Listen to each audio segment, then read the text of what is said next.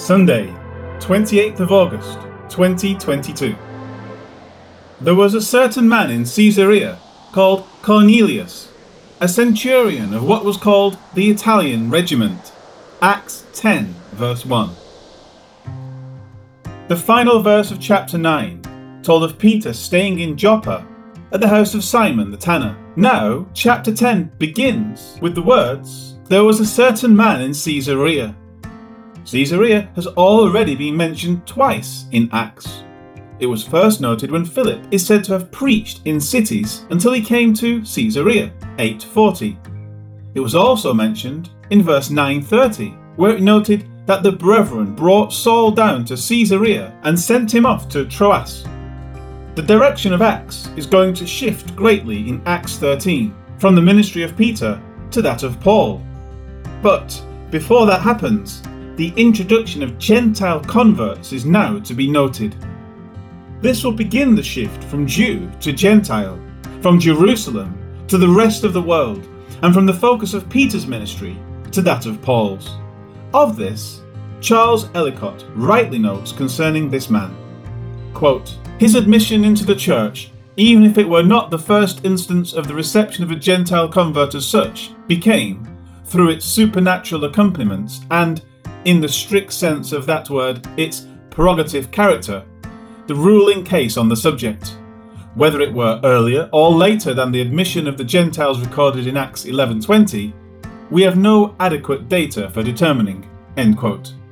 The man now to be referred to is called Cornelius. Some place the name Cornelius, Greek Cornelios, as being Latin, coming from cornu or horn, Abarim defines that as coming from the Greek keras, or horn, and that in turn comes from the Hebrew keren, also meaning horn. They say, quote, the name Cornelius probably stems from an adjective and a diminutive form combined, and means a bit like a horn, or slightly more strikingly, of the little horn. End quote. For brevity, it means little horn. Of this man, Luke next says he is a centurion. Ellicott says of this, quote, Caesarea was at this time the usual residence of the Roman procurator of Judea, and was consequently garrisoned by Roman troops. Greeks, Jews, and Romans, probably also Phoenicians and other traders, were mingled freely in its population. Concerning his rank, Cambridge gives a full description of his minimal scope of authority, saying, quote, This was not a distinguished office. He was commander of the sixth part of a cohort, i.e., of half a maniple. The name must have been given to such an officer when his command was over a hundred men.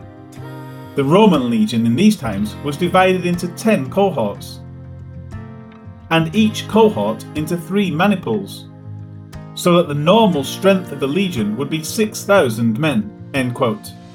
Based on this, Cornelius is just a moderately positioned soldier. He has men over him, and he is the leader of about 100 under him. This is defined by the word centurion. In Greek, it is hekatonarches, coming from hekaton, 100, and archo, to rule. Hence, he rules over a hundred of this ruling position, Luke says it was of what was called the Italian regiment.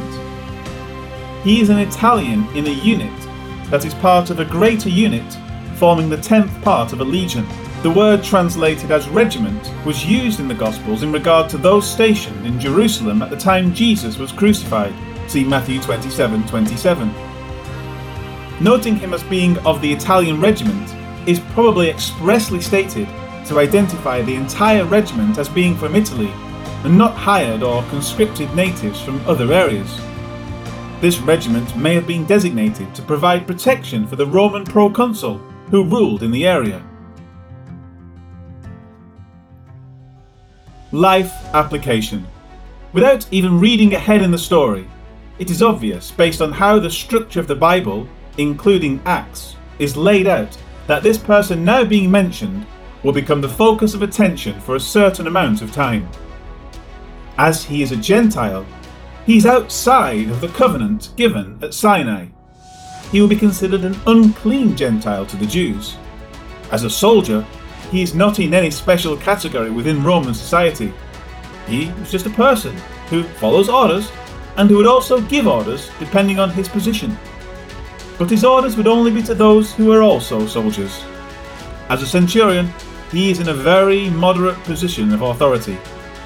It would be easy to blame him for problems that occurred under his authority, and it would be rare for him to be given a great notice even if his soldiers were exemplary in their conduct. In other words, Cornelius is just a run of the mill guy who is living a pretty average life, but with nothing exceptional in it to make him stand out among a crowd. He would fit the description provided by Paul in 1 Corinthians 1 rather well. For you see your calling, brethren, that not many wise according to the flesh, not many mighty, not many noble are called. But God has chosen the foolish things of the world to put to shame the wise. And God has chosen the weak things of the world to put to shame the things which are mighty. And the base things of the world and the things which are despised God has chosen, and the things which are not, to bring to nothing the things that are, that no flesh should glory in his presence. 1 Corinthians 26 to 29. Those who are in high positions will feel secure in who they are, thinking they are great and in God's good favour. Their concern is not how to please God because they feel they must already be pleasing to Him. Those who live mediocre lives will normally understand that their position in society is not great. Therefore, they may more often be inclined to want to be pleasing to God. It is such people who will then be more willing to try to find out what it is that God finds pleasing. When the gospel meets up with such a person, and when it is responded to, he has no place for boasting. Instead, he gives God the glory for what he has been freely offered. This is what God finds pleasing. When we trust in him, and not ourselves, he can and he will be satisfied that we have placed our hopes in the right place. If you want to be pleasing to God, don't revel in your own goodness, but His. Be grateful for the gospel and glorify God through Jesus Christ, whom He has sent to reconcile us back to Himself. Lord God, how wonderful it is to have been called back to you through the gospel. You have done all that is necessary to reconcile us to you. Thank you for that. All glory belongs to you. We receive the gift. We believe the gospel. We accept Jesus. Amen.